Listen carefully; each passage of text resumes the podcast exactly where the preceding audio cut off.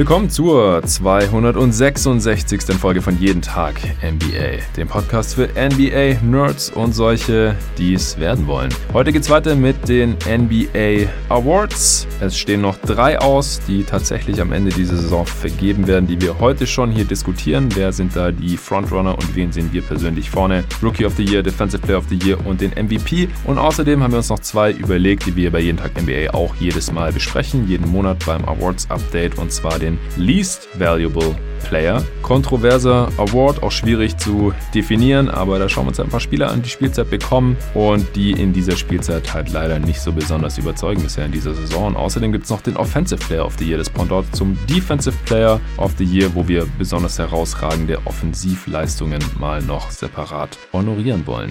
Ich habe dazu natürlich wieder Nicolas Gorni am Start. Hey Nico. Hi Jonathan. Ja, in der letzten Folge haben wir uns ja schon warm diskutiert, was die Awards angeht. Bisher hier stand Anfang März nach gut, weiß nicht, so 9 Wochen haben wir jetzt, glaube ich, NBA-Saison, 2 Monate und dann die eine Woche noch im Dezember. Da haben wir den Dunk of the Month und das Game of the Month gekürt, den Sixth Man of the Year, den Coach of the Year, den Comeback Player of the Year und den Most Improved Player. Das gab es alles in Folge 265. Ich erwähne es hier im Pod ja immer wieder, dass mir persönlich Ernährung und Fitness viel bedeuten. Nicht nur, aber auch, damit ich mit Anfang 30 auf dem Court noch richtig abgehen kann, ehrlich gesagt. Und in den letzten Wochen habe ich sportlich wieder richtig reingehauen und war neben meinen Workouts zu Hause auch laufen und gestern sogar mal auf den Korb um die Ecke werfen. Natürlich alleine. Und was Ernährung angeht, habe ich in den letzten Wochen jeden Morgen Athletic Greens getrunken und bin echt begeistert. Das ist ein Pulver aus 75 gesunden Zutaten, nämlich Vitaminen, Mineralstoffen, im Superfood-Komplex, Präbiotika und Adaptogenen und dann noch weiteren nachweislich wirksamen Inhaltsstoffen, das man dann einfach mit Wasser vermischt. Ich stehe morgens mittlerweile auf und mache meiner Freundin und mir anstatt dem ersten Kaffee erstmal Athletic Greens, da freue ich mich schon immer richtig drauf. Klingt interessant? Als Hörerin oder Hörer meines Podcasts bekommst du jetzt auf athleticgreens.com/jedentagNBA ein exklusives Angebot dazu. Also das schmeckt wirklich lecker und man hat direkt als allererstes alle täglichen Nährstoffbedürfnisse mit einem Löffel abgehakt. Das ist super easy. Das allein fühlt sich für mich schon gut an, aber ich bin auch merklich fitter, mental und körperlich. Es hilft der Verdauung, unterstützt das Immunsystem und boostet auch noch die Regeneration vom Sport. Also wirklich, wirklich nice. Wenn du jetzt Bock auf die Morgenroutine, nicht nur von meiner Wenigkeit, sondern auch noch von diversen Triathleten, Olympioniken, anderen Profisportlern oder Fitness- und Gesundheitsexperten hast, dann probier's doch einfach mal aus. Mit einem Abo bekommst du dann Athletic Greens jeden Monat an die Haustür geliefert und es passt auch in jede Diät rein, egal ob das jetzt vegan ist, Paleo, glutenfrei oder was auch immer. Im Moment gibt's seine Aktion exklusiv für meine Jeden Tag NBA-Hörerinnen und Hörer. Auf athleticgreens.com/jedentagNBA erhältst du dann kostenlos einen Jahresvorrat an Vitamin D3 und auch noch 5 Travel Packs zu deinem Athletic Greens Abo dazu. Also nochmal auf athleticgreens.com/jedentagNBA. Den Link findet ihr wie immer auch in der Beschreibung dieses Podcasts. Ich würde sagen, wir steigen beim Rookie of the Year ein. Das sind wahrscheinlich realistisch gesehen nur 2 echte Kandidaten für den Rookie of the Year Award. Aber ich habe mir trotzdem 4 Kandidaten aufgeschrieben. Wie sieht es da bei dir aus? Ich habe tatsächlich 3, weil ich mich bei den Rookies bin ich immer nicht ganz so drin über die Saison. Das liegt daran, dass ich immer die Spieler erst so richtig beobachte, wenn sie wirklich gefestigt in der NBA spielen. Und da ich auch mit der Draft in der Regel vorher nicht so viel zu tun habe, beziehungsweise auch keine Mock-Drafts mache oder irgendwie einen Draft Board aufzeichne, ist mein Interesse da auch nicht so groß. Deshalb bin ich froh, dass ich das Ganze jetzt auf 3 Spieler beschränkt habe, für die ich aber auch alle einstehen kann. Ja, kann ich nachvollziehen. Also ich interessiere mich immer schon ziemlich für die Rookie-Performances. Ich werde auch wahrscheinlich in der nächsten Folge, auf jeden Fall diese Woche, mit dem Torben mal wieder eine Rookie-Watch aufnehmen. Und da gucken wir dann nochmal genauer auf die aktuelle Rookie Class, aber ich würde sagen, der Vollständigkeit halber hauen wir auf jeden Fall hier kurz die Kandidaten raus. Letztes Mal hatte ich auf Platz 3 noch Isaac Okoro stehen, weil der einfach als Starter mit 35 Minuten im Schnitt damals auch noch bei einer Top-10-Defense bei den Cavs übrigens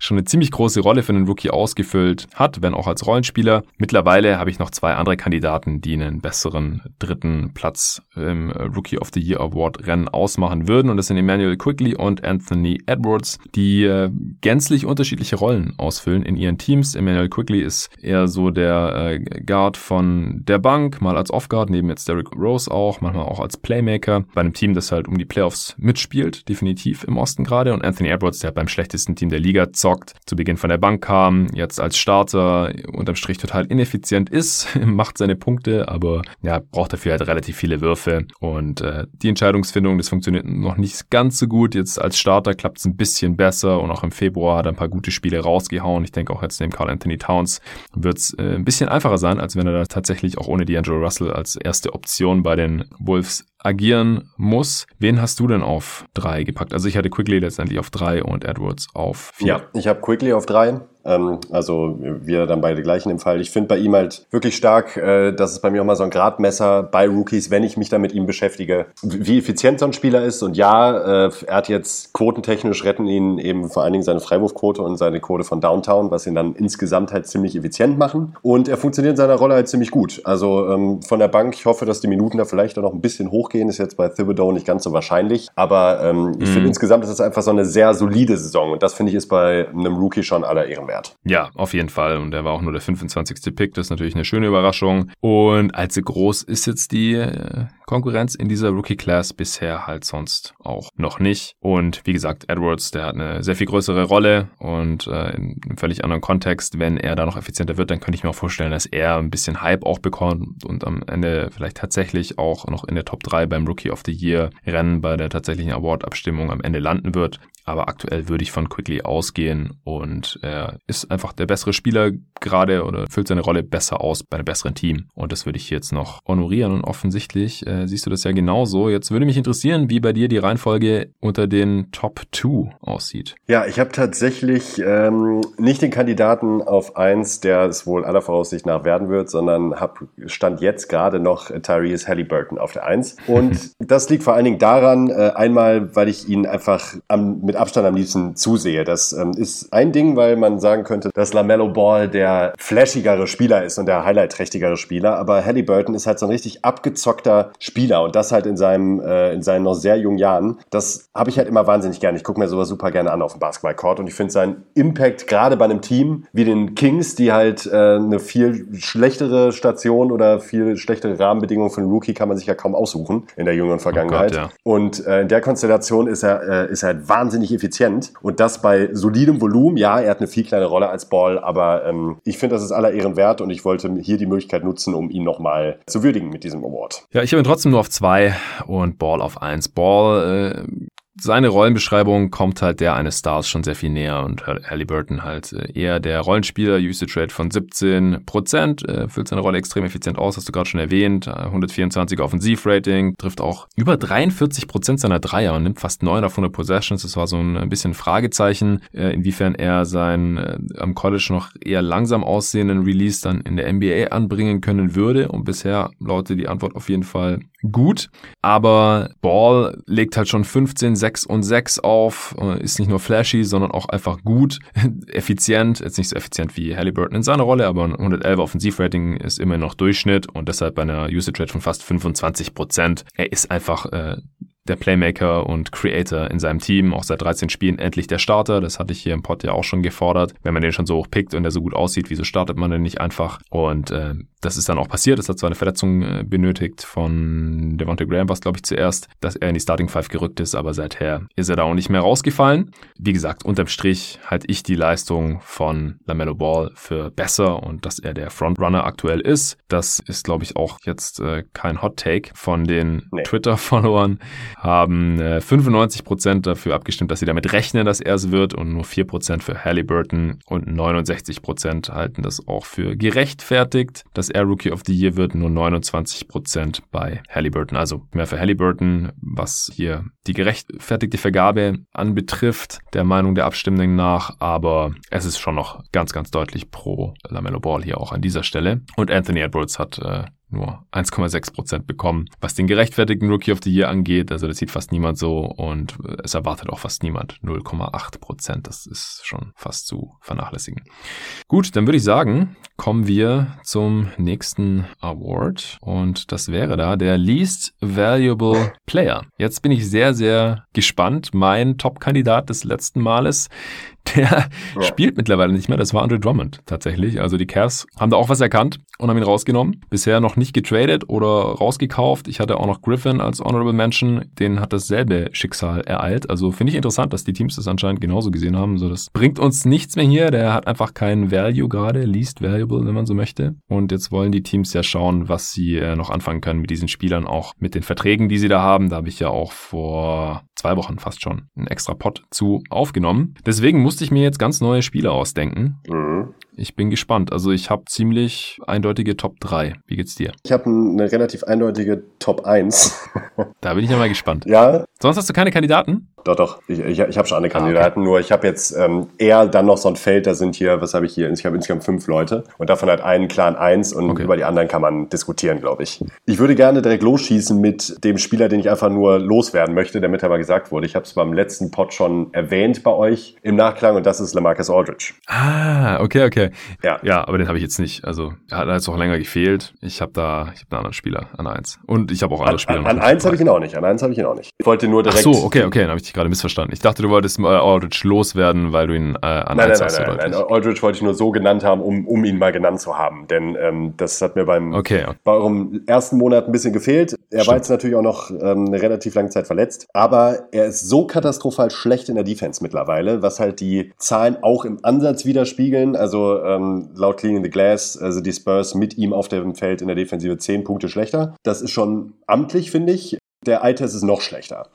Er ist halt wirklich irgendwo runtergefallen. Ich weiß nicht von wo. Und das ist bei ihm halt total schade, weil letztes Jahr ist er schon schlechter geworden. In den Vorjahren war er stellenweise deutlich besser, als man das so vermutet hätte. Da war er teilweise wirklich ein echt solider Verteidiger. Und mittlerweile ist es halt einfach gar nichts mehr. Also er verpasst Rotation am Fließband. Er läuft keine Closeouts mehr. Hat diese komischen Fake Contests, wo er irgendwie mitten in der Zone hochspringt, obwohl sein Gegenmann irgendwie 3 Meter entfernt steht. Und dazu ist er halt nicht wahnsinnig schlecht in der Offense, gerade von der Effizienz her. Das hast du, glaube ich, auch erwähnt bei Twitter, dass das so ein Argument war, ihn nicht zu nehmen. Allerdings sind die Spurs halt auch nur 0,1 Punkte besser, also im Grunde neutral mit ihm in der Offense. Und das negiert halt den defensiven Impact nicht mehr, den er halt hat, der mittlerweile einfach wahnsinnig schlecht ist. Okay, kann ich komplett nachvollziehen. Also wie gesagt, ich hatte letztes Mal auch schon ein bisschen über ihn nachgedacht, aber ich dachte, ja gut, er ist wenigstens offensiv, bringt halt noch ein bisschen Spacing, was den Spurs halt sonst total abgeht, aber wenn sein sichtbarer Impact da auch das Ganze nicht annähernd ausbügelt, dann kann man ihn auf jeden Fall mit reinnehmen. Keine Frage. So, meine Nummer 1 behalte ich mir aber noch vor. Okay, cool. Und war Aldridge jetzt auf 5 oder 4 oder so Honorable Mention eher oder schon in der Top 3? Den habe ich, Aldridge habe ich auf 3. Okay, dann hau ich jetzt mal meinen dritten Platz raus. Der hat auch die kleinste Rolle von meiner Top 3, deswegen ist er auch hier hinten. Aber er ist diese Saison schon leider unglaublich schlecht und das ist Rodney Hood. Ein Kandidat. Mittlerweile auch mal Starter bei den Blazers gewesen aufgrund der McCollum-Verletzung. Macht keine 5 Punkte pro Spiel, aber in fast 20 Minuten pro Spiel.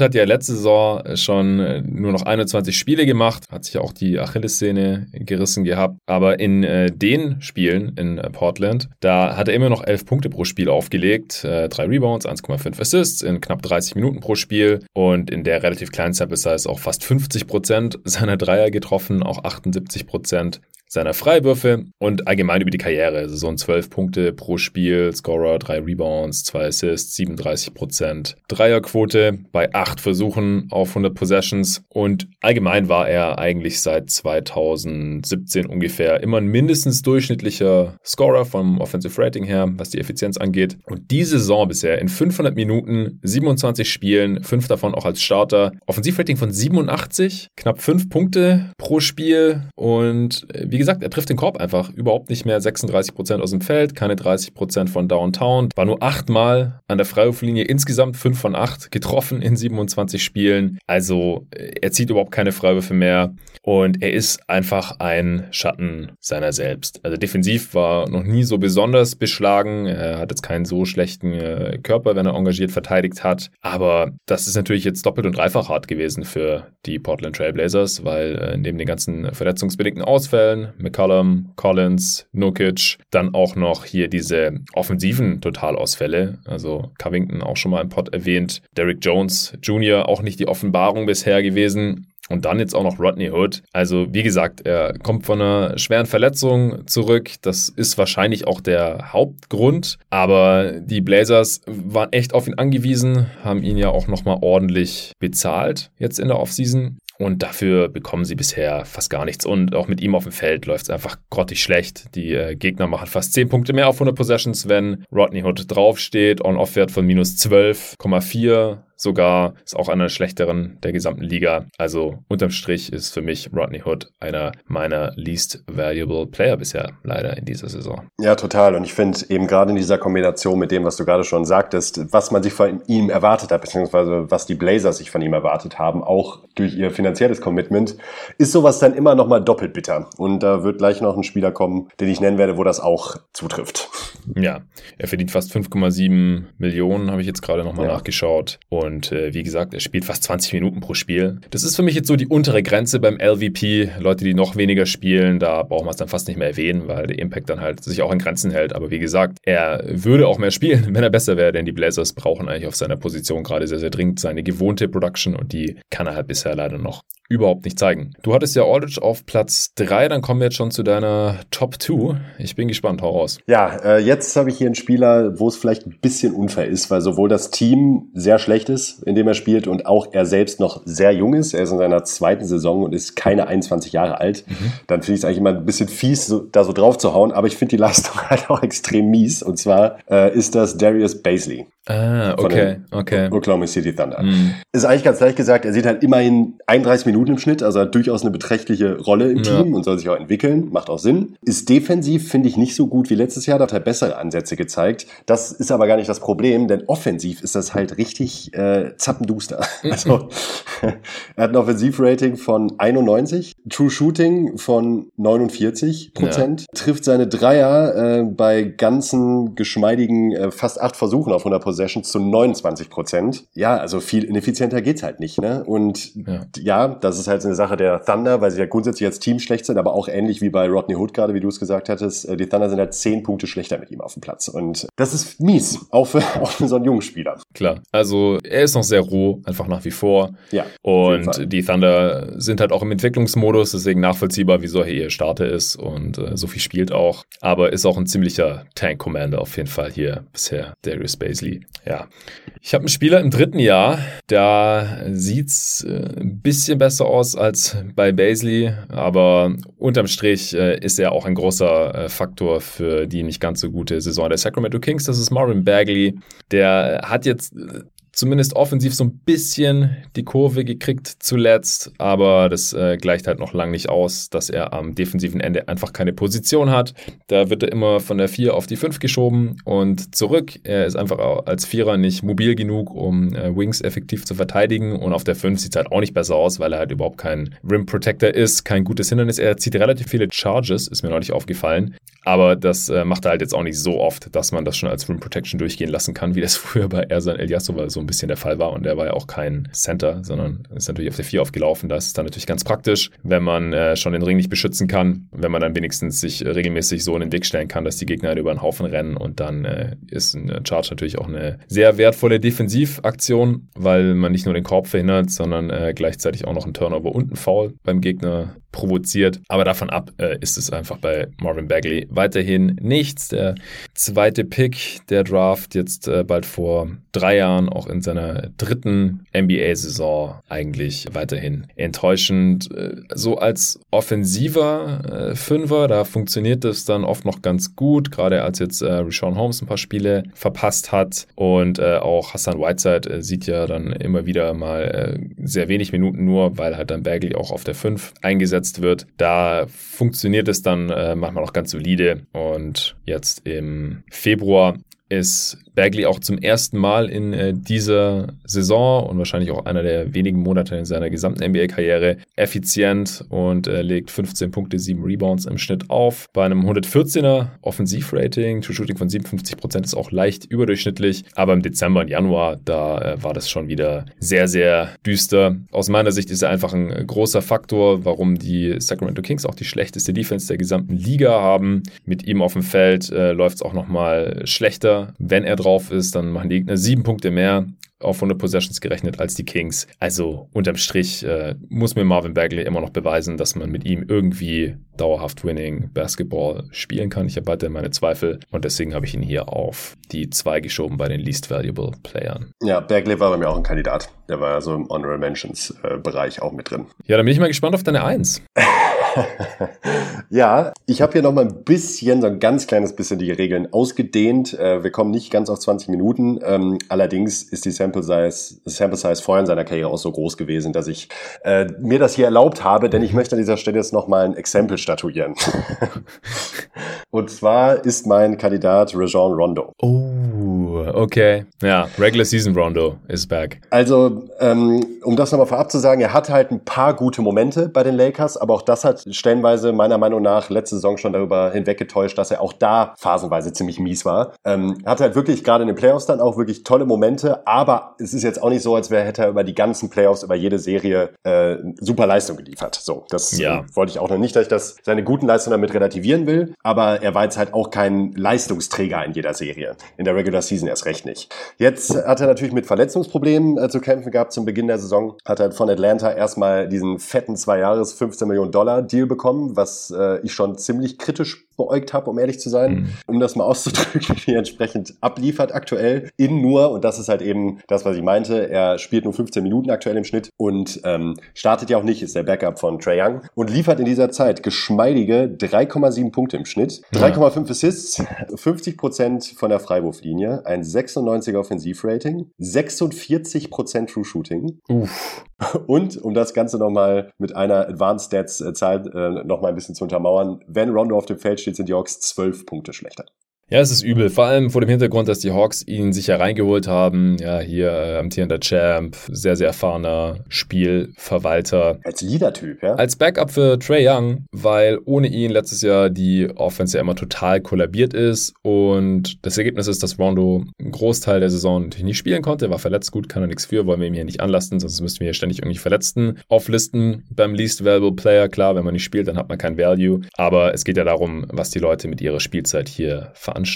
Und das hilft halt leider den Hawks gerade aktuell überhaupt nicht, denn mit dem Rondo in der Form, gut, er ist jetzt auch schon 34, who knows, vielleicht ist er jetzt dann doch irgendwann mal alt geworden, vielleicht ist es einfach wieder das, was wir jetzt schon seit vielen Regular Seasons gesehen haben von Rajon Rondo, also seitdem er, also sagen wir mal in der Post-All-Star-Rondo-Karriere, also mit 26, 2012, 13 war das letzte Mal All-Star in Boston damals noch und danach hat er schon einige Saisons gehabt mit einem Offensivrating von unter 100 und hat sich da in verschiedenen Stationen auch nicht gerade mit Ruhm bekleckert. Am besten lief es für ihn eigentlich noch bei den New Orleans Pelicans 2017, 18, dann bei den Lakers die letzten beiden Jahre, da haben wir im Pod auch schon immer wieder drüber gesprochen, in der Regular Season war das teilweise katastrophal.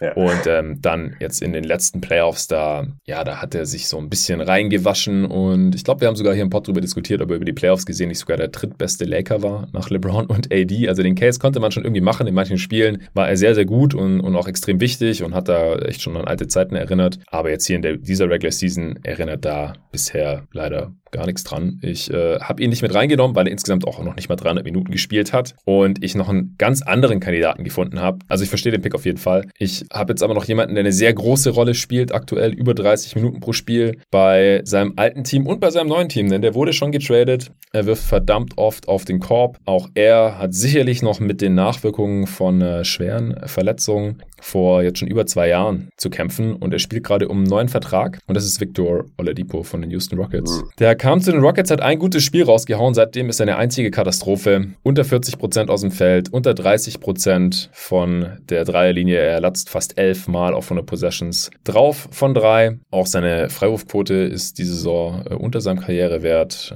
von 79% jetzt auf 74% runtergefallen. Auf die gesamte Saison gesehen, da sind die 9 Spiele in Indiana noch mit drin, hat ein Offensivrating von 99 und jetzt nur bei den Rockets ist es 96. Und das ist einfach richtig, richtig mies und zieht ein Team offensiv auch total in den Abgrund, wenn man eine Usage Rate von fast 30% hat.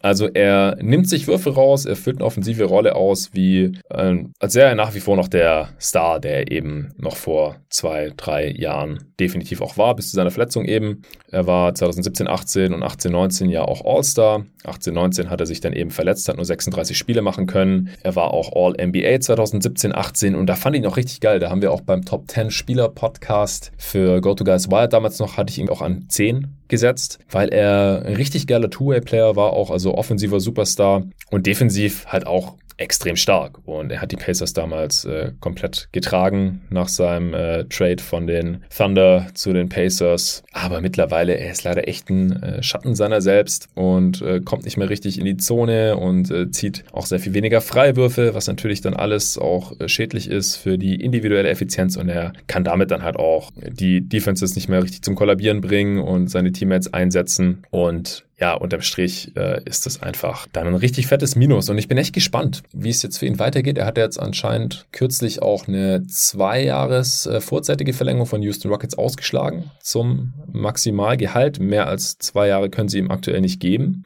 Und ich denke, das wollten die Rockets machen, damit er halt auch erstmal ein wertvolleres Asset ist. Weil im Sommer kann er sonst einfach gehen. Und wenn sie da noch irgendwas zurückhaben wollen als Hauptgegenwert für James Harden, nun mal, also außer einigen Picks, die natürlich noch mitkam, aber spielerisch ist es im Prinzip halt Oladipo, den man da zurückbekommen hat, und ein Dante Exum, der noch schwerer verletzt ist und aktuell gar nicht spielt. Da hätten sie natürlich gerne noch ein bisschen mehr für, und dann müssten sie ihn halt jetzt eigentlich traden dann zur Deadline, um halt sicherzustellen, dass er nicht ohne Gegenwert im Sommer dann so oder so weg ist. Ich frage mich aber aus seiner Perspektive, also wird er auch darauf setzen, dass die Free Agency nächsten Sommer halt so dünn ist, dass er schon ein super Angebot bekommen wird, trotz seiner wirklich schlechten Leistung in der letzten Zeit? Ich glaube, er hofft halt darauf, dass er mehr garantierte Dollars bekommen kann. Diese 2 Jahres vorzeitige Verlängerung, lass mich nicht lügen, das war irgendwie im mittleren 40er-Bereich, glaube ich. Also jetzt nicht so super hoch. Also ich glaube schon, dass er eventuell insgesamt noch einen größeren Deal unterschreiben können wird. Weil ich meine, wenn er allein für 4 Jahre und 60 Millionen irgendwo unterschreibt, dann sind es zwar nur 15 Millionen pro Jahr,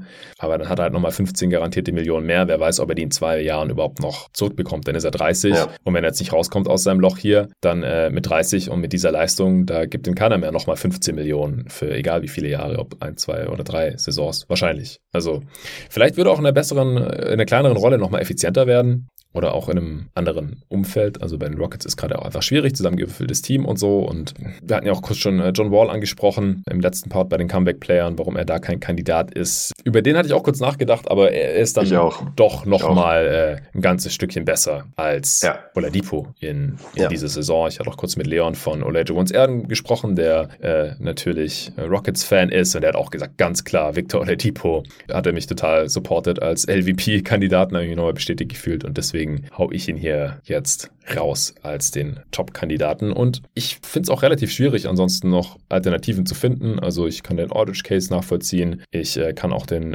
Rondo-Case nachvollziehen und auch Bazley. Aber wie gesagt, Drummond ist auf dem Abstellgleis. Griffin ist raus. Ja, Griffin hatte ich übrigens letztes Mal doch nicht erwähnt. Das hat nur im Nachhinein, glaube ich, einer kommentiert gehabt. Also der wäre auch ein Kandidat gewesen, aber gut, spielt jetzt einfach nicht mehr. Und mal gucken, was da noch weitergeht. Westbrook hat sich so ein bisschen gefangen. Den hatte David letztes Mal noch erwähnt. Ist immer noch super ineffizient, und ich habe auch keinen Bock, jetzt schon wieder die Westbrook-Diskussion aufzumachen, wie positiv oder negativ sein Impact jetzt im Endeffekt ist. Ich finde es gerechtfertigt, dass jetzt in keiner All-Star-Diskussion oder so drin war, nachdem er letztes Jahr sogar noch All-NBA war. Also, whatever. Ich bin jetzt im Endeffekt bei Oladipo gelandet als LVP und bin gespannt, wie sich seine Saison hier noch weiterentwickeln wird und wie sich das dann auch auf seinen Trade- und Free-Agency-Markt auswirken wird. Insgesamt natürlich sehr, sehr schade. Da hatte man ja schon die Befürchtungen, dass er nach seinem Muskelriss im Oberschenkel, oder das war so eine Oberschenkelsehne, die so übers Knie geht, dass er danach vielleicht nicht mehr derselbe sein kann, und aktuell sieht es leider danach aus. Kommen wir zum Defensive Player of the Year. Wie viele Kandidaten hast du da? Also ich habe auch eine klare Top 3. Mhm. Und habe einen Spieler, den ich zusätzlich einfach ganz gerne mal erwähnen würde. Ja, dann fangen wir doch mit dem an. Gerne. Und zwar ist das kleine Problem, dass die Sample Size relativ klein ist, aber mich würde mal interessieren, wie du grundsätzlich dazu stehst. Und zwar ist das Jimmy Butler. Mhm. Ich habe da einen kleinen Deep Dive mal gemacht, weil vom Eye-Test her mir die Heat wahnsinnig stark vorgekommen sind defensiv, wenn Butler auf dem Feld steht. Also generell die Defense von Butler. Und da gibt es auch ein paar ganz nette Zahlen zu. Die Defense der Heat ist ist 6 Punkte besser, wenn Butler auf dem Feld steht. Das sind mit ihm immerhin 1400 Possessions und ohne ihn waren es 1800. Er konnte ja lange nicht spielen. Also ungefähr die Hälfte. Trotzdem 6 Punkte besser finde ich halt schon eine ordentliche Marge. Das werden wir gleich auch nochmal merken, wenn wir uns über die absoluten Top-Kandidaten unterhalten. Was ich aber vor allen Dingen beeindruckend fand, also wirklich beeindruckend. Das sind zwar nur knapp über 500 Possessions, also keine große Sample-Size. Trotzdem haben die Heat, wenn Butler auf dem Feld steht und Bam nicht auf dem Feld steht, ein Defensive Rating von 102, das ist 98. Percentile. Und das Ding ist, bei diesen 500 Possessions, die Lineups, da sind halt gar keine guten Defender drauf, außer Butler. Das sind so Lineups mit Hero, Nunn, Olynyk. Oh Gott. Alle. Mhm. Die Heat haben da halt eine absolut elitäre Defense in dieser Situation. Und das muss in dem Fall an Butler liegen. Ja. Weil ich kann es mir halt nicht herleiten, welcher andere Spieler das sein soll. Und das finde ich halt krass. Gerade für einen Wing nach wie vor. Wir sprechen ja öfters mal drüber. Als Wing kann man natürlich schon gehörigen Einfluss nehmen auf der Defense. Auf jeden Fall deutlich mehr als ein Guard, beziehungsweise ein kleiner Ballhändler, Verteidiger. Aber da ist Butler schon absolut oben mit dabei, würde ich sagen. Und zeigt das jetzt halt eben auch wieder, seitdem er wieder da ist. Offensiv, aber eben auch defensiv. Und ich wollte ihm mal an dieser Stelle, die Chance nutzen und ihm mal einen Shoutout geben. Ja, sehr nice. Also ich glaube, einen viel größeren defensiven Impact als Jimmy Butler kann man auf seiner Position nicht haben. Und das wird dann natürlich spannend, falls wir hier im Pod irgendwann mal noch über alle Defense-Teams sprechen sollten. In eine ähnliche Kategorie fällt auch Ben Simmons rein, den ich jetzt mal noch erwähnt haben wollte. Den wollen ja manche, wenn man das so auf Twitter oder sonstigen Medien verfolgt, so ein bisschen zum Defensive Player of the Year hochstilisieren oder dem heimlichen oder dem eigentlichen Defensive Player of the Year der Sixers, weil er halt auch sehr, sehr oft natürlich die gegnerischen Perimeter-Spieler, Stars defensiv übernimmt. Aber das Ding ist einfach, der Rim Protector, der hat einfach immer noch sehr viel mehr Einfluss auf die Defense. Das kann man fast nicht ausgleichen. Klar ist das was wert, wenn man den gegnerischen Perimeter-Spieler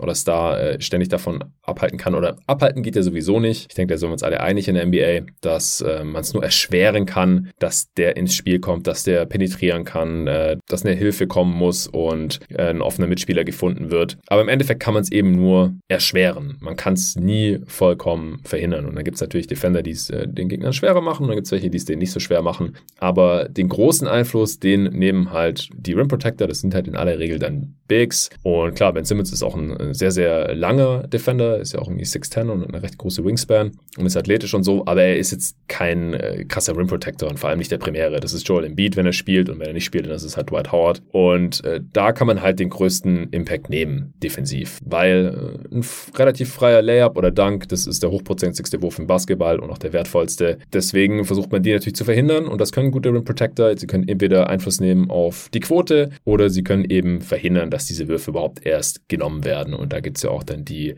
entsprechenden Kennzahlen und die hatte ich ja hier letztes Mal im Pod auch alle ausgeführt und deswegen ist es halt einfach so, man kann es nicht wegdiskutieren, dass die Rim Protector, die Bigs, den defensiv größten Einfluss haben und deswegen ist es sehr, sehr schwer für Wing-Defender überhaupt in die Defensive Player of the Year-Konversation reinzukommen und umso krasser, dass halt Spieler wie Kawhi Leonard oder davor war es ja Ron Artest überhaupt mal Defensive Player of the Year geworden sind. Ja, also man muss halt wirklich ein absoluter Oberfreak sein oder wie LeBron James 2012, 2013, 2014 rum, so diese Schiene, der nicht Defensive Player of the Year wurde, aber ganz knapp nicht.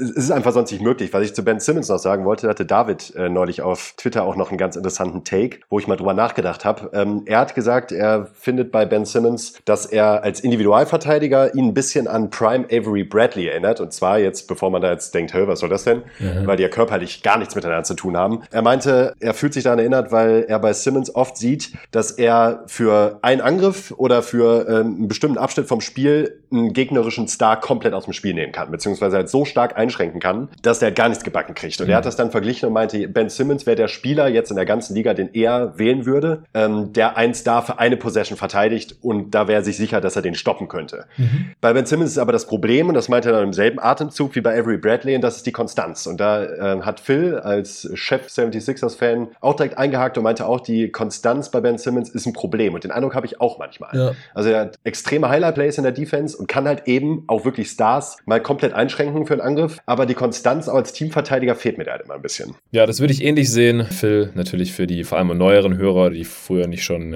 bei GoToGuysWired am Start waren, war eine Zeit lang auch Co-Host von GoToGuysWired und ist natürlich auch ein ehemaliger Kollege von uns von GoToGuys.de und seines Zeichens Philadelphia 76ers Edelfan und auch einer der Sixers-Fans, die Ben Simmons durchaus kritisch sehen können. Also ich habe auch das Gefühl, dass die Sixers-Fans so mittlerweile fast in zwei Lager gespalten sind. Die Simmons-Stans und dann die Simmons durchaus kritisch sehen und da jetzt auch einem Trade nicht abgeneigt wären. Ja, deswegen habe ich 3 Bigs in meiner Top 3. Und ich auch. Bei mir hat sich jetzt ehrlich gesagt nichts getan seit der letzten Ausgabe. Und damals habe ich das ja alles auch detailliert dargelegt. Das heißt, du hast Turner an 1? Nee, ich hatte Gobert an 1. Ich dachte Turner an 1. Okay, sorry. Dann andersrum, okay. Ja, bin mir sehr sicher, dass ich Gobert an 1 hatte und dafür auch einen guten Case gemacht habe. Gobert an 1, Embiid an 2 und Turner an 3 habe ich jetzt. Habe ich auch. Okay, dann begründe du doch gerne erstmal. Ja, also bei Gobert fangen wir direkt mal mit der Spitze an, finde ich, ist es halt eigentlich eindeutig. Da gehe ich auch tatsächlich so ein bisschen die konservative Traditionalisten-Ecke. Er macht belegbar die Defense der Jazz deutlich besser. Um es an der Zahl festzumachen, 7,3 Punkte macht er die Defense besser, der Jazz. Die Jazz haben die zweitbeste Defense der Liga und diese Kombination aus Erfolg, statistischem defensiven Mehrwert und Eye-Test, denn man merkt ja, das ganze defensive System beruht halt auf Gobert. Also die Jazz können diese Art Defense nicht spielen, wenn Gobert nicht spielen würde wie Gobert. Und da passt einfach alles zusammen. Der Eye-Test, der Erfolg und die Statistiken und das ist für mich dann eigentlich ein ziemlich klarer Case für den ersten Platz. Ja, das sehe ich auch so. Also Gobert an 1 ist, glaube ich, relativ unstrittig. Ich habe auch abstimmen lassen für den Defensive Player of the Year auf Twitter. Einmal wieder die Frage, wen haltet ihr für den Defensive Player of the Year bisher diese Saison? 64% für Gobert, 21% für Embiid und 12% für Miles Turner. Dann noch, was denkt ihr, wer am Ende den Defensive Player of the Year Award realistisch gesehen gewinnen wird? Da waren 71% für Gobert, also ein paar mehr, 25% für Embiid, auch ein paar mehr und nur noch 2,4% für Miles Turner. Also damit rechnet eigentlich niemand, dass der da irgendeine Chance hat. Da würde ich auch mitgehen, denn die Leute, die für den Defensive Player of the Year Award abstimmen, also die Medien, die gucken dann halt oft auch einfach drauf, wo steht das Team eigentlich defensiv im Liga-Vergleich. Und da stehen die Pacers halt gerade von diesen 3 Teams am schlechtesten da. Also die Jazz haben die zweitbeste Defense, nach den Lakers übrigens immer noch mit ziemlich großem Abstand, 1,4 Punkte laut Clean the Glass. Dann kommen die Sixers, die haben die 5. beste Defense, immerhin noch. Und die Pacers stehen halt mittlerweile auf Platz 11. Ich habe letztes Mal noch einen Case dafür gemacht. Ich hatte Miles Turner noch auf 2 letztes Mal stehen, weil einfach die Defense mit ihm ein unglaubliches Niveau erreicht. Und dieses Teamranking einfach von Domantas Sabonis unglaublich ins Minus gerissen wird. Die werden ja so gestaggert, dass Sabonis dann eben auch auf der 5 spielt. Und wenn er spielt, dann ist die Defense einfach katastrophal schlecht. Und deswegen haben sie insgesamt nicht mal eine Top-10-Platzierung, obwohl es mit Miles Turner extrem gut läuft. Embiid hatte ich letztes Mal nur auf 3, weil sein messbarer Impact auf die Sixers-Defense gar nicht so riesig war. Damals, ich habe danach noch ein paar Sixers-Fans gefragt, woran man das eventuell festmachen könnte. Mittlerweile hat sich die Frage aber dann auch erübrigt, also konnte mir keiner so richtig beantworten, also Dwight Howard, und damit hat er natürlich auch noch einen ganz guten Backup, aber im Endeffekt ist es mittlerweile so, dass die Defense halt auch deutlich, deutlich besser ist, wenn Joel Embiid auf dem Feld ist und deswegen habe ich ihn mittlerweile auch an 2 geschoben. Ja. An den sonstigen Cases hat sich jetzt bei diesen Spielern jetzt nicht so großartig was verändert. Da hatte ich letztes Mal den Fokus drauf gelegt und deswegen würde ich das jetzt hier auch relativ kurz halten. Ja, da muss ich auch sagen, da kann ich dann auch entsprechend nicht wirklich was besonders Relevantes ergänzen. Gut, dann würde ich sagen, kommen wir schon zum Offensive Player of the Year. Das finde ich jetzt schon deutlich spannender. Oh ja. Also da gibt es wirklich diverse Kandidaten. Ich habe da sehr lange überlegt. Ja. Letztes Mal ich auch. Haben sich das sowohl bei David als auch bei mir, haben sich die Kandidaten nicht so sehr vom MVP unterschieden. Dieses Mal unterscheidet sich das bei mir relativ deutlich, aber den Award gibt es ja auch nicht wirklich, deswegen gibt es dafür keine historische Definition und jeder kann das so ein bisschen selbst entscheiden, wie er das auslegt und dieses Mal habe ich da jetzt eben vor allem in meinen Top 3 3 Spieler drin, die jetzt Stand heute im MVP-Rennen noch nicht so wirklich mitmischen können, aber die einfach offensiv so ein krasses Feuerwerk abbrennen bisher in der ersten Saisonhälfte, dass ich die jetzt mal mit hier reingenommen habe. Letztes Jahr bin ich da auch ähnlich rangegangen, da hatte ich da auch ständig Doncic und Harden mit vorne drin, auf Platz 3 war dann, glaube ich, relativ durchgehend LeBron, weil es halt relativ klar war, dass Giannis der MVP wird und Harden und auch Doncic da nicht so wirklich mitreden können, aber die hatten halt offensiv sowohl individuell als auch auf Teamebene so einen guten Case davor zu weisen, dass man ihnen dann halt den Offensive Player of the Year durchaus hätte geben können, wenn er existieren würde. Wie bist du jetzt an diesen fiktiven Award reingegangen? Sehr ähnlich. Also ich habe mir auch gedacht, welche Spieler haben generell halt einfach einen krassen offensiven Impact. Da kann man dann halt auch noch mehr als, also ich finde es auch bei der MVP-Diskussion, wo wir gleich noch zu kommen, auch nicht ganz so wichtig, ob ein Spieler defensiv jetzt auch dominant ist zumindest. Also das zeigen zumindest halt die Wings und Flügel, die halt in der Vergangenheit auch so MVP geworden sind, Stichwort Harden oder Curry. Andererseits, um gleich dann auf Jokic zu kommen, ist halt die Big-Man-Defense auch deutlich wichtiger. Deshalb finde ich, kann man das dann auch entsprechend anders gewichten, wenn man eben an so einen Award rangeht. Und jetzt halt eben beim Offensive Player habe ich das halt genauso gemacht. Ich habe wirklich erstmal überlegt, welche Spieler sind einfach offensiv stark. Erstmal unabhängig davon, wie gut das Team ist, sondern eher darauf gerichtet, wirklich welche Spieler brillieren einfach offensiv in dieser Saison. Und da hatte ich dann tatsächlich auch oft den Eindruck und eben auch dann für mich diese Spieler rausgesucht, die tatsächlich in der erweiterten MVP-Konversation auch genannt werden könnten, aber wahrscheinlich keinen realistischen Case haben werden am Ende. Und die wollte ich dann auch in der Form hier nochmal honorieren, weil sie es halt auf jeden Fall verdient haben. Genau. Also bei der MVP-Definition, da können wir auch natürlich unsere eigene anlegen. Also allgemein wollen wir hier bei den Awards auch immer zwischen dem, was wir realistisch erwarten können und dem, was wir jetzt eben hier entscheiden, Stand jetzt, differenzieren. Aber beim MVP, da habe ich dann doch auch nochmal andere Kriterien. Jetzt beim Offensive Player of the Year, da ist mir der Teamerfolg jetzt nicht so super wichtig. Vor allem, wenn es in erster Linie daran liegt, Mitspieler sind nicht so geil oder das Team bricht total ein, wenn die Spieler nicht auf dem Feld sind oder die Defense ist vielleicht auch einfach zu schlecht. Und da können halt die Spieler, die ich jetzt hier drin habe, auch nicht in erster Linie was dazu. Und deswegen, ja, habe ich das jetzt so für mich definiert. Wie viele Kandidaten hast du da jetzt?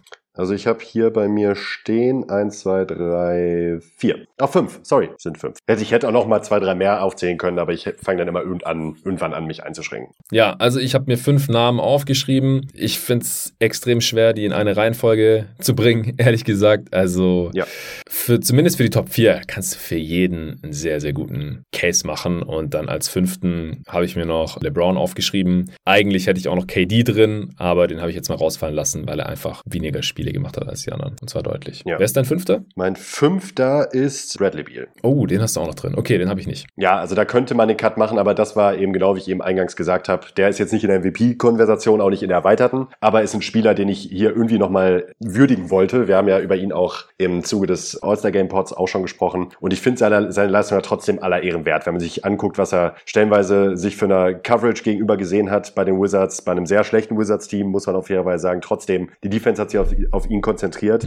Dabei hat er halt trotzdem sehr solide Effizienz gezeigt und legt dazu halt 33 Punkte im Schnitt auf. Und das fand ich schon ordentlich in dieser Situation, in der er sich befunden hat und fand das durchaus würdigenswert, um ihn hier am äußeren Rand der offensiven Spieler der Saison zu würdigen. Ja, also für mich fällt er raus, also es ist natürlich Kritik auf hohem Niveau, er ist selber nicht so super effizient, das haben wir auch schon im All-Star-Pod erwähnt, er ist überdurchschnittlich effizient und ist natürlich auch krass, weil er Topscorer der Liga ist, dass er das noch bei einer überdurchschnittlichen Effizienz hinbekommt und im Gegensatz zu den anderen Spielern jetzt hier, die ich tatsächlich auch in meiner Top 4 drin habe, führt jetzt gerade auch keine Top-Offense dieser Liga an. Also nee, das tut er nicht. Ja, tun jetzt auch nicht alle hier.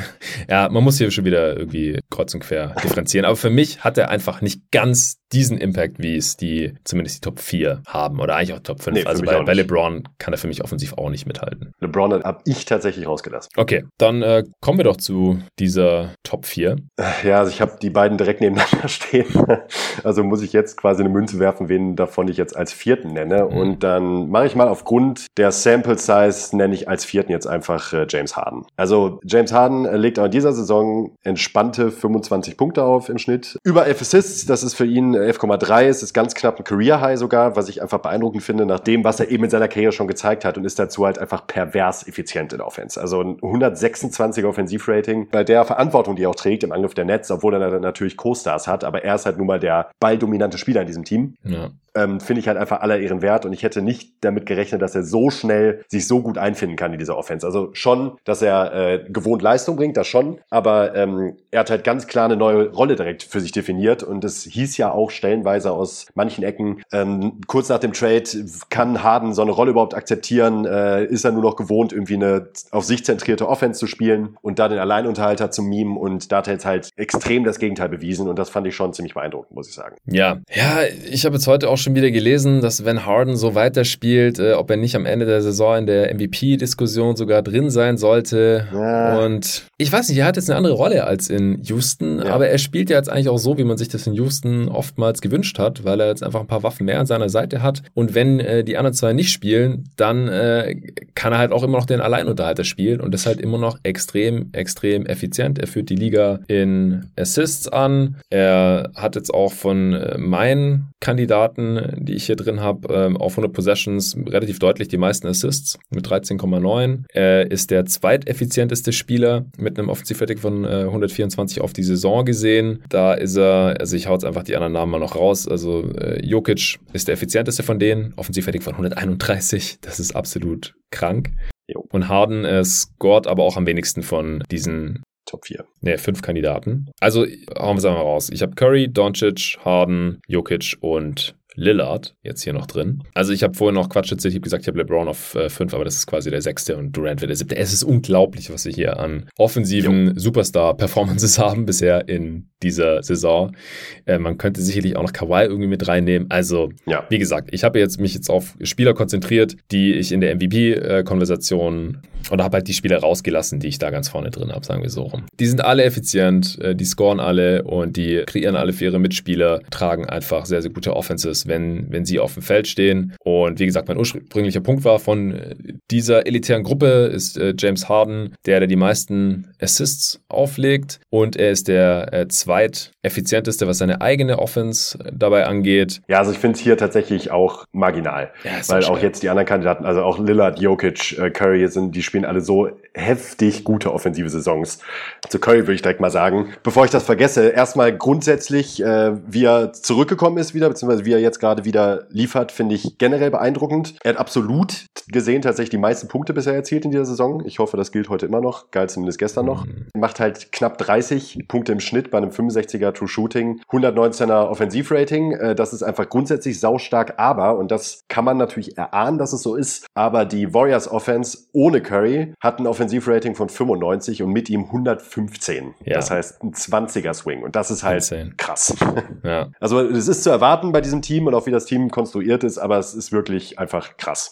Ja, das ist richtig krank. Das war mir neulich auch schon aufgefallen. Curry hat immer noch die meisten Punkte, das stimmt. Er hat schon 1000 Punkte geknackt in dieser Saison als einziger in dieser Gruppe und er macht auch per Game die meisten Punkte mit. Nee, stimmt gar nicht. Lillard macht 0,1 mehr mittlerweile. 29,1. Und Beal macht mehr. Ja, genau, den habe ich nicht mehr drin. Achso, du meinst jetzt von unserem Feld, okay. Genau, also von meinen Top 5. Lillard macht 29,6, Curry macht 29,5. Die nehmen sich da nicht wirklich viel.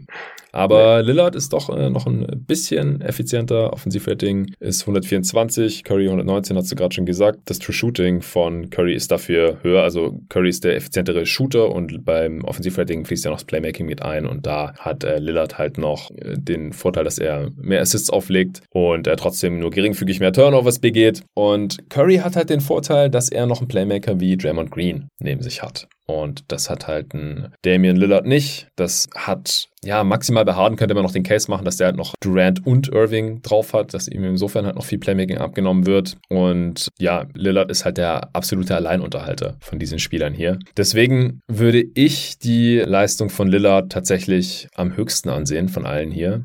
Den habe ich auf 1, Harden dann auf 2, Curry hätte ich jetzt auf 3, auch aufgrund dieses einfach massiven Swings. Er ist leider der Einzige, der insgesamt natürlich dann keine Top-Offense anführt, aber das liegt halt nicht an ihm, sondern einfach daran, dass die Warriors so, so mies sind, wenn er nicht auf dem Feld ist und vor allem, wenn er und Draymond nicht auf dem Feld sind, dass die Offense einfach total in den Keller geht und deswegen stehen die Warriors, was die Offense angeht, auf Platz 22 nach wie vor.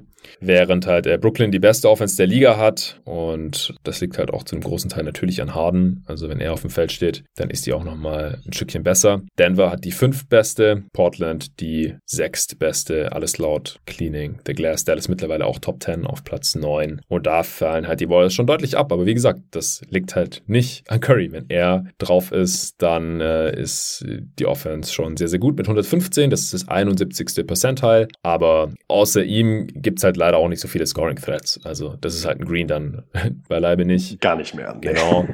Dann spielt halt noch ein Wiggins mit, der nicht besonders effizient ist, ein Oubre, der jetzt auch erst immer mehr in Fahrt kommt und langsam seine Dreier wieder trifft, also offensiv ist es einfach sehr, sehr viel schwerer als bei vielen anderen, aber wie gesagt, wenn man es jetzt halt wieder mit Portland vergleicht, dann sieht es da auch nicht viel rosiger aus und die agieren da halt nochmal auf einem anderen Level und deswegen habe ich jetzt hier gerade noch Lillard an 1 stehen. Also er hat einfach den größten Output von diesen hier auf individueller Ebene, kreiert noch mehr für seine Mitspieler, die Offense ist noch mal krasser, wenn er auf dem Feld ist, obwohl er keine potenten Mitspieler hat.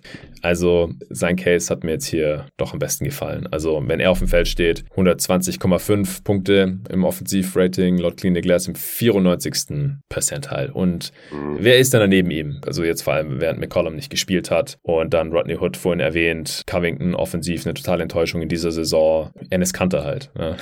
Ja, ist dann auch nicht so viel besser als bei den Warriors, ne? Deshalb finde ich auch, dass das da also das ist das Argument da. Was ist denn mit Jokic? Fehlt dir bei ihm so ein bisschen das Volumen? Weil ich finde, bei Jokic ist halt vor allen Dingen das Ding, ich finde seinen Sprung halt auch nochmal so krass im Vergleich zum letzten Jahr. Das ist natürlich in der Theorie eher ein MIP-Argument, als jetzt ein Argument für den besten Offensivspieler der Saison. Aber er ist halt auch so extrem effizient geworden inzwischen. Du hast ja eben kurz angeschnitten. Also ich finde ein 131er Offensivrating bei 27 Punkten im Schnitt, beziehungsweise auf 100 Possessions sind es dann 37,2. Ja. Assists auf 100 Possessions 11,7. Boah, das ist schon heftig. Der trifft mittlerweile am Ring, was ich auch super heftig finde, 77,4%. Hat sich da halt auch nochmal deutlich gesteigert im Vergleich zu den letzten Jahren. Also es waren in den letzten Jahren 70%. Dann war es 18 und 19 und 19, 20 in den beiden Saisons waren es erst 68%, dann 70 und jetzt 77. Das heißt, der trifft eigentlich alles am Korb. Das sind halt so LeBron, Miami Heat, MVP-Werte. Ja. Und das finde ich schon heftig. Also was der Typ an alleiniger Offense auf den Platz stellt, war für mich halt tatsächlich auch Kandidat für den ersten Platz. Ja, stimmt. Also als ich vorhin meine Top 3 rausgehauen habe, da hätte eigentlich drin sein müssen. Ich hatte Curry auf 3, ne? Boah, es ist so schwer. Ja, also ich habe Jokic auf 1, Curry auf 2 und Lillard auf 3. Und da könnte man auch, es ist halt leider gerade einfach krass in dieser Liga, ähnlich wie bei den All-Stars, man kann schon ziemlich viel hin und her schieben. Aber ich finde das Gesamtkonstrukt bei Jokic, und da kommen wir gleich beim MVP auch nochmal drauf, das Gesamtoffensivkonstrukt bei Jokic finde ich halt einfach nur heftig die Saison. Da fällt mir auch keine großartig andere Beschreibung ein.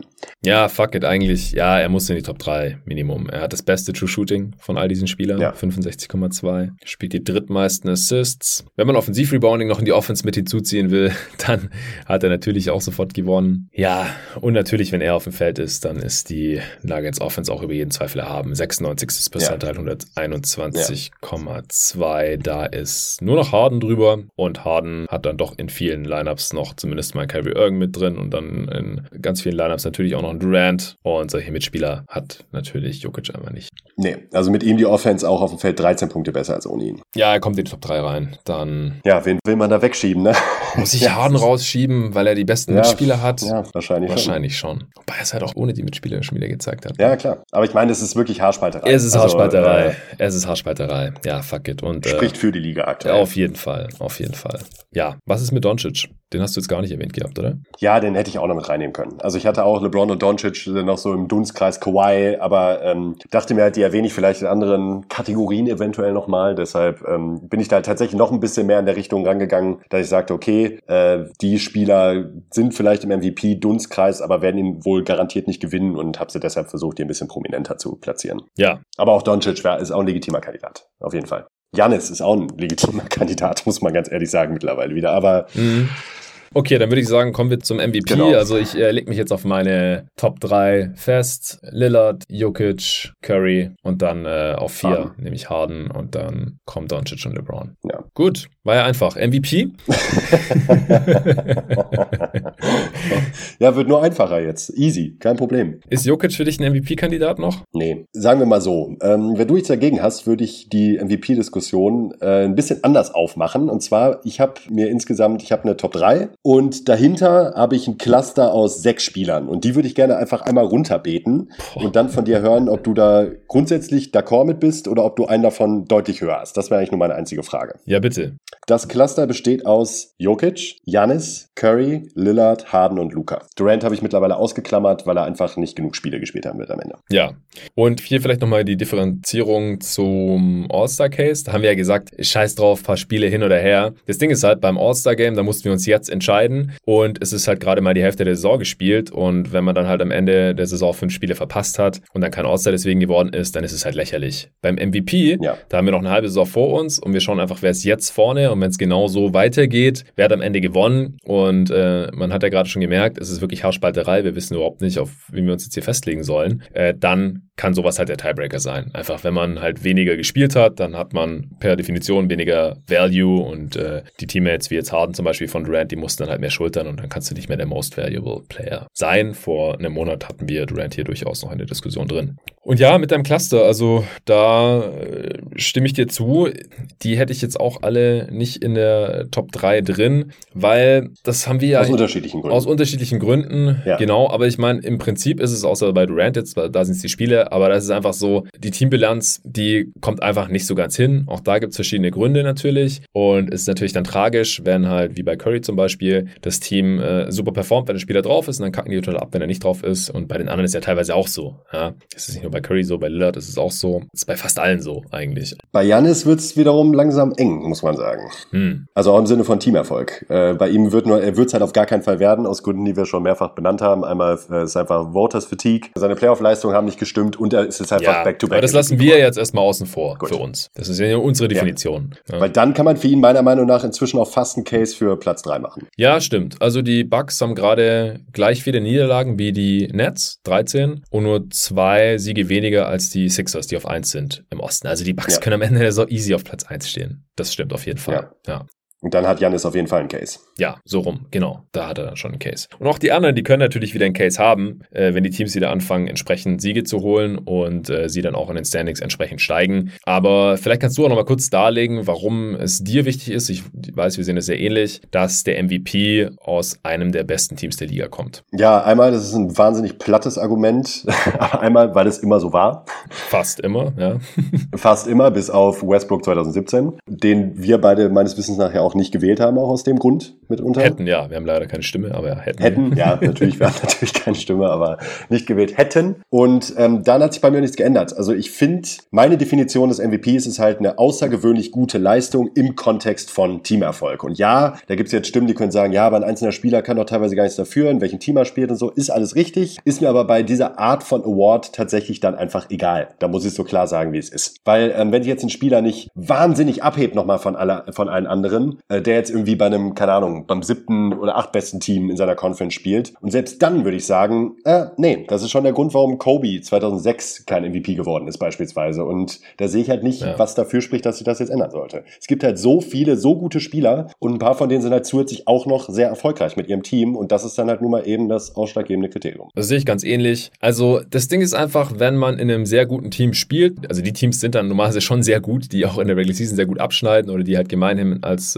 Contender dann gelten. Da sind halt auch die Aufgaben und die Rollenbeschreibung nochmal eine andere, als wenn du einfach der beste Spieler weit und breit bist bei deinem Team und einfach eine riesige Usage hast und das auch sehr gut ausfüllst, diese Rolle, und dein Team dann irgendwie in die Playoffs hiefst.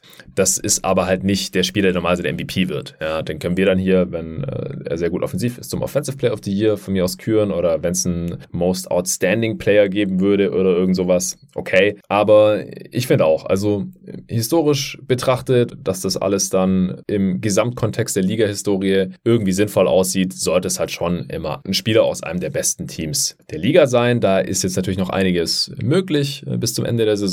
Ich habe es ja gerade gesagt, zum Beispiel die Bucks, auf die ist jetzt auch schon der Abgesang angestimmt worden. Teilweise können immer noch Erster im Osten werden, auch wenn sie im Westen gerade nur auf Platz 5 wären zum Beispiel. Also das ist alles ist einfach noch sehr, sehr nah beieinander da. Aber da würde ich jetzt halt aktuell auch die Linie ziehen. Ja, und irgendwo muss man sie halt ziehen. Das ist eben auch das Ding. Genau. Ich habe schon lang genug gebrütet über diesen Award. Viel zu lange eigentlich, wenn ich mir überlege, dass ich da auch echt nochmal was ändern kann. Bei dem Stand, bei dem wir uns gerade befinden. Und ist Stand jetzt. Stand jetzt. Genau. Ja, und deswegen, ich habe auch natürlich zu MVP abstimmen lassen und da habe ich dann auch mich auch schon wirklich schwer getan, so welche drei Spieler stelle ich da jetzt zur Wahl und habe die genommen, die einfach jetzt in der ersten Saisonhälfte so am häufigsten genannt wurden und habe dann aber gleichzeitig halt auch schon überlegt, ich habe halt Nikola Jokic schon mal zur Wahl gestellt und den halten auch viele, also viele, ja, 20% der Abstimmenden halten ihn für ihren MVP. Bisher, realistisch gesehen, rechnen nur 1,6% damit, dass er es am Ende gewinnt. Und ich denke, der Hauptgrund dafür ist einfach, dass er jetzt noch nicht so super viel Hype bekommen hat. Das war eher ganz am Anfang der Saison. Aber die Nuggets stehen halt gerade auf Platz 7 im Westen, stehen bei 19 und 15. Und das sieht halt nicht gerade nach einem MVP-Case aus. Und ähnliches halt bei Curry und den Warriors. Die stehen auf Platz 8 im Westen. 19 und 16, die Mavs auf 9, 17 und 16. Janis hattest du gerade genannt. Die Blazers, genau, die stehen auf 5 mit 19 und 14. Das würde auch nicht reichen. Ja, das sind halt so die Spieler, die wir dann hier direkt aussortieren. Ja. Stand jetzt. Wenn die Teams noch einen Run machen, dann kann es auch wieder anders aussehen. Ist noch möglich, wobei mir bei Jokic nach wie vor die Defense ein Dorn im Auge sein wird oder bleiben wird. Und das halt eben aus dem Grund, wie ich vorhin schon mal gesagt hatte, bei einem Harden oder bei einem Curry ist die Defense halt einfach nicht so wichtig. Deshalb, wenn jemand die Leute ankommen mit, ja, die Spieler sind auch MVP geworden, weißt du, ja, aber hat halt auch lange nicht so einen negativen Einfluss auf ihr Team, wie von einem Big wie Jokic. Ja. Und auch da, die Zahlen, die Diskussion gab es ja schon öfters, sehen bei ihm nicht katastrophal aus defensiv, aber die Kombination aus dem, was er tut, was die Zahlen wiedergeben und er hat ja auch gute Sachen, er hat schnelle Hände in der Defense und ist ein guter Rebounder. Trotzdem, da gibt es halt echt immer so viele Spielsituationen, wo mich der Eye-Test halt einfach nicht täuschen kann, wo er einfach steht und gar nichts macht und die Gegner halt eine Layup-Line haben. Ja. Und das finde ich halt einfach krass bei seiner Position. Ja, und dieses Jahr sehen auch die Zahlen echt nicht so geil aus. Also seine Rim-Protection-Stats sind ziemlich mies. Die Defense ist mit Jokic auf dem Feld im 39. Percentile und wie gesagt, man kann es nie einem Spieler anlasten. Er spielt dann da teilweise halt auch mit anderen Defendern, die nicht so besonders gut unterwegs sind. Michael Porter Jr., Jamal Murray ist kein Lockdown-Defender, Paul Millsap wird langsam älter und so weiter. Aber er spielt nun mal auf der wichtigsten defensiven Position im Basketball, haben wir vorhin beim Defensive Player of the Year schon gesagt und den Case kann man halt leider auch umdrehen und deswegen müssten die Nuggets schon irgendwie auf 1 oder 2 im Westen landen oder halt einen der besten 3 Records der Liga haben oder irgendwie sowas und ja, einfach natürlich eine Top-Offense haben, was sie ja auch haben, aber da müsste dann schon einiges zusammenkommen, dass man darüber irgendwie hinwegsehen könnte, dass man sagen könnte, die sind offensiv so gut, da ist es dann nicht so schlimm, dass Jokic defensiv diesen negativen Impact hat oder ja, dass man halt irgendwie darauf hoffen kann, dass er in den Playoffs sich dann wieder ein bisschen mehr reinhängt in der Defense. Also wie viele hast du dann jetzt noch über, nachdem du diese 6 Spieler waren es, glaube ich, aussortiert hast? 3. Okay, gut. Ich glaube, das sind dieselben 3 dann. Ja, da gehe ich stark von aus. Sagst du nochmal kurz die 6, die du aussortiert hast? Jokic, Giannis, Curry, Lillard, Harden, Luka. Ja. Und hast du Giannis jetzt auch aus Leistungsgründen aussortiert oder nur, weil du eher davon ausgehst, dass er es nicht wird, weil wir so gut wie nie ein Three-Peat beim MVP sehen? Das letzte Mal war Larry Bird in den 80ern. Ja, eher ersteres, muss ich sagen. Also mittlerweile könnte ich ihn jetzt leistungstechnisch, habe ich ja eben auch kurz gesagt, würde ich ihn jetzt eventuell sogar schon auf 3 setzen. Ja, genau. Also er wäre jetzt auch mein 4. hier von der Leistung her. Ja. Es ist halt auch ein Regular Season Award. Ich habe weiterhin meine Zweifel, wie es in den Playoffs aussieht. Die Bucks probieren jetzt auch mal ein paar Sachen in der Regular Season aus. Das stimmt mich positiv und die Bucks haben jetzt auch mal ein knappes Spiel gewonnen gegen einen anderen Contender. Aber solange ich es nicht in den Playoffs gesehen habe, bleibe ich da weiterhin skeptisch und wie auch schon im letzten Pod erwähnt und das ist nur als Zusatz, ist nicht der Grund, es ist nur die zusätzliche Information, dass ich einfach nicht glaube, dass Giannis irgendeine Chance hat, diesen MVP-Award zu gewinnen. Wenn er jetzt irgendwie amtierender Champ wäre oder so oder ganz klar der beste Spieler der Liga, dann wäre das vielleicht irgendwie denkbar, dass man ihn zum ersten MVP-Three-Peat machen würde seit Larry Bird in den 80ern, aber unter den Voraussetzungen glaube ich das einfach überhaupt nicht. Nee, ich halte es tatsächlich auch für ausgeschlossen, muss ich sagen. Jupp. Dann kommen wir zur Top 3. Ich bin sehr, sehr gespannt. Ja, ich auch. Ich habe LeBron auf 3. Ich auch. Ich fange jetzt vielleicht mal an. Ich habe dich vorhin vorgeschickt beim Offensive Player of the Year. Also LeBron hat ein bisschen nachgelassen und die Lakers haben auch als Team jetzt leider ein bisschen nachgelassen, was man jetzt nicht LeBron großartig anlasten kann, aber so haben wir es halt nun mal definiert. Sie stehen zwar immer noch auf Platz 2 jetzt aktuell mit 24 und 11 und es sind immerhin auch nur 3 Siege weniger oder 3 Niederlagen mehr als die Utah Jazz, also da ist durchaus auch noch einiges drin bis zum Ende der Saison, aber ohne AD wird es dann halt wahrscheinlich doch langsam ein bisschen schwerer. Und ich finde einfach die individuellen Cases der anderen beiden Kandidaten noch eine Spur überzeugender als jetzt beim guten alten LeBron. Und so ist es mir leider auch gegangen. Und ich glaube, wir müssen uns beide gegenseitig nicht sagen, dass wir, wenn es nach unserem Herzen geht, LeBron an 1 stellen. Darum geht's aber nicht und ich fand auch, ich habe wirklich nochmal einen Deep Dive gemacht. Ich hatte vor einigen Wochen mit Tobi Bühler auf Twitter auch über 2 Spieler diskutiert, also LeBron gegen Kawhi, auf den wir gleich noch kommen, gehe ich jetzt mal ganz stark von aus, also muss eigentlich so sein. Und ich habe jetzt auch nach dem Deep Dive, muss man auch eben sagen, genau wie du gesagt hast, LeBron hat sich auch nochmal ein bisschen verschlechtert im Vergleich zu dem Punkt, wo ich die Diskussion mit Tobi geführt habe und mittlerweile muss ich halt eben auch sagen, da gebe ich halt meinen Nod an Kawhi. Geht mir ganz genauso, vielleicht noch ein paar Zahlen hinterher. LeBron legt knapp 26 Punkte pro Spiel auf, 8 Rebounds, knapp 8 Assists. Dreierquote ist jetzt ein bisschen abgefallen auf 36%, da war zu Saisonbeginn ja noch über 40. Vom Offensivrating her ist er auch der ineffizienteste, in Anführungsstrichen, wenn man das so sagen kann, bei solchen Werten, mit einem Offensivrating von 114 von meinen MVP-Kandidaten jetzt. True Shooting ist auch der einzige, der unter 60% ist, mit 59%. Also er agiert da einfach nicht ganz auf dem Niveau der anderen. Er ist klar der beste Playmaker von diesem Trio jetzt zumindest. Ja, mit großem Abstand sogar, finde ich. Ja, klar, auf jeden Fall. Also das ist gar keine Frage.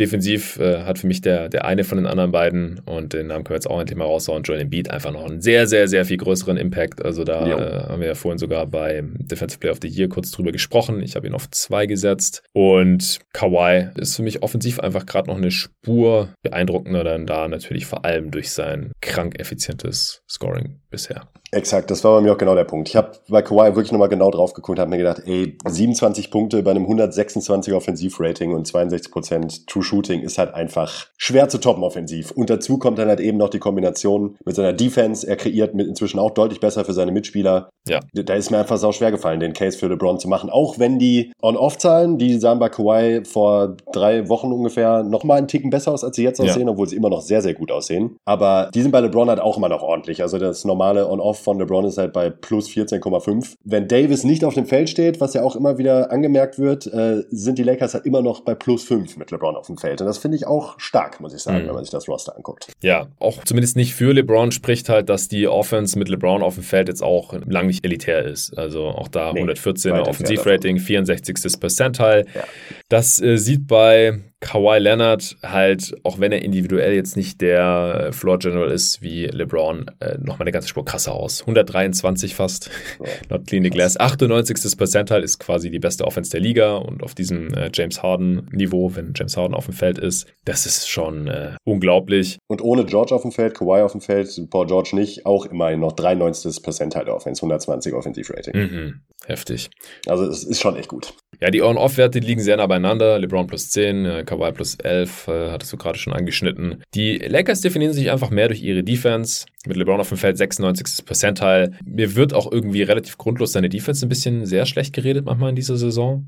Ja, weil halt ab und zu öfters mal wieder den Kopf hängen lässt oder mal nicht jeden Angriff Vollgas zurückgeht. Aber ich finde auch sonst grundsätzlich nicht ganz so gut wie letztes Jahr, aber halt immer noch Meilen besser als in den Vorjahren bei den Cavs, bei seinem zweiten Cavs. Ja, natürlich. Er hat schon eine relativ große Rolle in der besten Defense der Liga. Ja. Also er ist jetzt nicht in der Defensive Player of the Year-Konversation oder irgend sowas, offensichtlich. Aber ganz ehrlich, also er verteidigt echt nicht schlecht oder so. Und Kawhi chillt auch oft. Und wir hatten es auch erwähnt beim Comeback-Player. Oft übernimmt Nick Batum den besten gegnerischen Spieler oder Beverly oder so und nicht jetzt dauernd Kawhi. Also der agiert jetzt auch nicht gerade auf seinem Defensive Player of the Year Niveau. Also da sind sie auch näher beieinander. Nee, es ist sehr eng. Es ist wirklich eng. Ja, wen hast du auf 1 und wen hast du auf 2 von Embiid und Kawhi? Ich habe Embiid auf 1. Ja, ich auch. Ey, krass, dann haben wir Top 3 identisch. Das hätte ich nicht gedacht, weil ich habe lange überlegt. Ich auch nicht, Mann. Ich auch nicht. Hätte ich auch nicht gedacht. Wow. Ja, dann darfst du jetzt wieder zuerst. Mach den Case für Embiid. Ja, Embiid ist ein Top 3 Defender der Liga und ist inzwischen offensiv defensiv halt auch, was heißt inzwischen, ist er eigentlich schon länger, wenn er mal regelmäßig auf dem Feld stand, aber eine absolute Naturgewalt offensiv. Also wenn ein Spieler, also körperlich wohl ziemlich klar der dominanteste Spieler der Liga aktuell, da gibt's glaube ich auch keine zwei Meinungen, legt fast 30 Punkte im Schnitt auf, bei einem 124er Offensivrating, räumt am Korb halt alles weg offensiv, trifft inzwischen auch den Dreier sehr ordentlich bei zumindest, ja, man kann sagen, okayem Volumen. Das ist für einen Big, für einen Center, für seine Rolle im Team bei einem guten Volumen. Er nimmt immerhin 4,2 Dreier auf 100 Possessions und trifft die zu knapp 42%. Das ist schon sehr ordentlich. Und dieses Gesamtpaket ist halt aktuell auch in Kombination mit dem Teamerfolg nicht aufzuhalten und war dann für mich, wenn man noch seine fast schon gigantisch perversen On-Off-Werte dazu nimmt, dann ein ziemlich klarer Case. Mittlerweile. Das sah vor ein paar Wochen noch ein bisschen anders aus, aber inzwischen kristallisiert sich schon ein bisschen raus, muss ich sagen. Ja, das wären auch meine Pro-Argumente gewesen. Also auch hier vielleicht nochmal zum Vergleich. Wenn er auf dem Feld ist, Offense 119er Offensivrating, das ist 86. Percentile. Das ist jetzt nicht auf dem Niveau von Kawhi oder Harden oder so, aber er hat auch nicht die Mitspieler in der Offense, wie die genannt.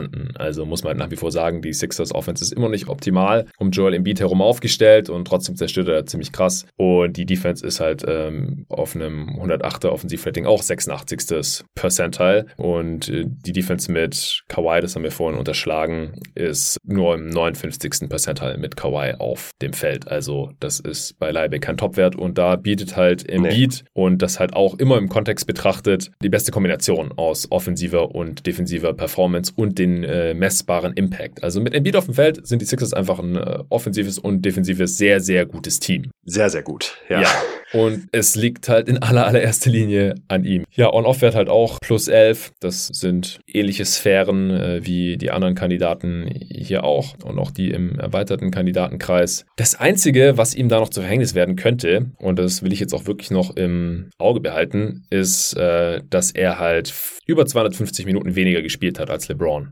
Und es könnte noch ein Problem werden. Kawhi hat auch 200 Minuten weniger gespielt als LeBron. Ja, also es könnte noch ein Problem werden im Laufe der Saison. Vielleicht ist das auch so ein bisschen so ein Ding, wo LeBron selbst drauf schielt. Der auch sich mittlerweile schon sehr stolz damit rühmt, jedes Spiel zu spielen und immer Vollgas zu geben. Ob das jetzt so schlau ist, aufgrund seines Alters sei mal hingestellt. Trotzdem muss ich auch sagen, wer bin ich, darüber zu urteilen, wie sich LeBron körperlich fühlt. Der wird das schon einschätzen können. Ganz ehrlich, ja. Also LeBron hat seinen eigenen Trainer und fährt seit Jahren damit sehr, sehr gut. Also er ist der Spieler, der wahrscheinlich am besten gealtert ist in der Liga-Historie und da sollte sich bitte niemand einmischen. Das denke ich auch. Ja, du hast gerade schon so Spieler gesprochen wie, also jetzt war Carmelo Anthony ausgenommen, der Gleichheit ist, aber war es in Rondo, der ist ja jetzt auch schon 34, dann ist die Karriere halt auch langsam vorbei. LeBron ist 2 Jahre älter und ist hier ganz oben in der MVP-Konversation mit dabei. Es ist schon krass, man kann es nicht oft genug betonen. Ja, genau. Und er hat 6 Spiele mehr gemacht als Embiid oder Kawhi, die sind beide bei 29. LeBron bei 35. Das kann sich bis zum Ende der Saison dann auch noch weiter angleichen. Also da, ich denke, am Ende der Saison werden 5 Spiele hin oder her keinen Unterschied ausmachen. Aber wenn Embiid noch ein paar Spiele verletzt ausfällt, also ist verletzt, manchmal ist es auch wenn nur irgendwie Rest oder hat er Rückenschmerzen. Wenn er am Ende irgendwie 10 Spiele weniger gemacht hat als LeBron zum Beispiel, dann könnte es halt schon dünn werden mit dem Case zum Beispiel. Ja, müsste man nochmal sehen. Könnte dünn werden. Es wird auf jeden Fall noch spannend. Das denke ich auch. Aber Stand jetzt ist Embiid einfach sehr viel effizienter als LeBron und hat defensiv nochmal einen sehr viel größeren Impact als Kawhi Leonard. Und deswegen war für mich die Nummer 1 zumindest dann auch relativ klar. Für mich auch. Also Embiid hatte ich da auch sehr schnell stehen. Der Rest war dann sehr kompliziert. Würdest du denn auch mitgehen mit dem allgemeinen Tenor auch von der Twitter-Umfrage? Stand heute, wird heute der MVP gewählt werden? Glaubst du auch, es wäre LeBron? Ich glaube es immer noch, muss ich ehrlich sagen. Ich glaube es auch immer noch. Wenn die Lakers jetzt weiterhin einige Spiele verlieren ohne Anthony Davis, dann wird das wahrscheinlich irgendwann, dann fälschlicherweise, denn es liegt ja dann in erster Linie wahrscheinlich an Anthony Davis, nicht an LeBron, aber an LeBrons Case nagen. Aber Stand jetzt stehen sie immer noch vor den Clippers, wenn auch nur knapp auf 2 im Westen. Die Sixers übrigens immer noch auf 1 im Osten, auch sehr knapp vor den Nets und Bucks, wie gesagt. Aber das sind dann halt so die klassischen MVP-Kandidaten, denke ich mal. Bei den Nets ist es halt schwierig, einen rauszupicken. Individuell ist wahrscheinlich immer noch KD der Beste, aber der hat halt wirklich nur halb so viele Minuten fast wie LeBron gespielt mittlerweile. Das ist auch heftig. 679 Minuten und LeBron hat über 1200 Minuten gespielt schon. Also der ist leider einfach nur raus gerade. Harden, ja, mal sehen. Also ich glaube, realistisch hat er keine Chance, aber kann sich vielleicht auch in die Konversation dann irgendwie reinzocken, vor allem wenn auch Irving mal wieder ein paar Spiele ausfällt und ja, Giannis hatten wir ja schon besprochen. Ja. Was ist eigentlich mit Utah, die den besten Record der Liga haben? Die haben da keiner eine Chance, oder? Ich habe im Podcast von Zach Lowe, und es war mit Hollinger, glaube ich, wenn ich mich nicht täusche, John Hollinger, der hatte Gobert tatsächlich auf Platz 3 bei der MVP-Diskussion. Das finde ich halt einfach too much. Ich kann nichts dafür. Utah hat ein egalitäres System. Da ist das Team halt mehr als die Summe seiner Einzelteile und sticht halt kein Spieler so gewaltig heraus, muss man leider sagen. Es spielt niemand annähernd auf dem Niveau der 9 Spieler, die wir jetzt hier in der erweiterten MVP-Diskussion drin hatten. Ist so. Ist so, ja.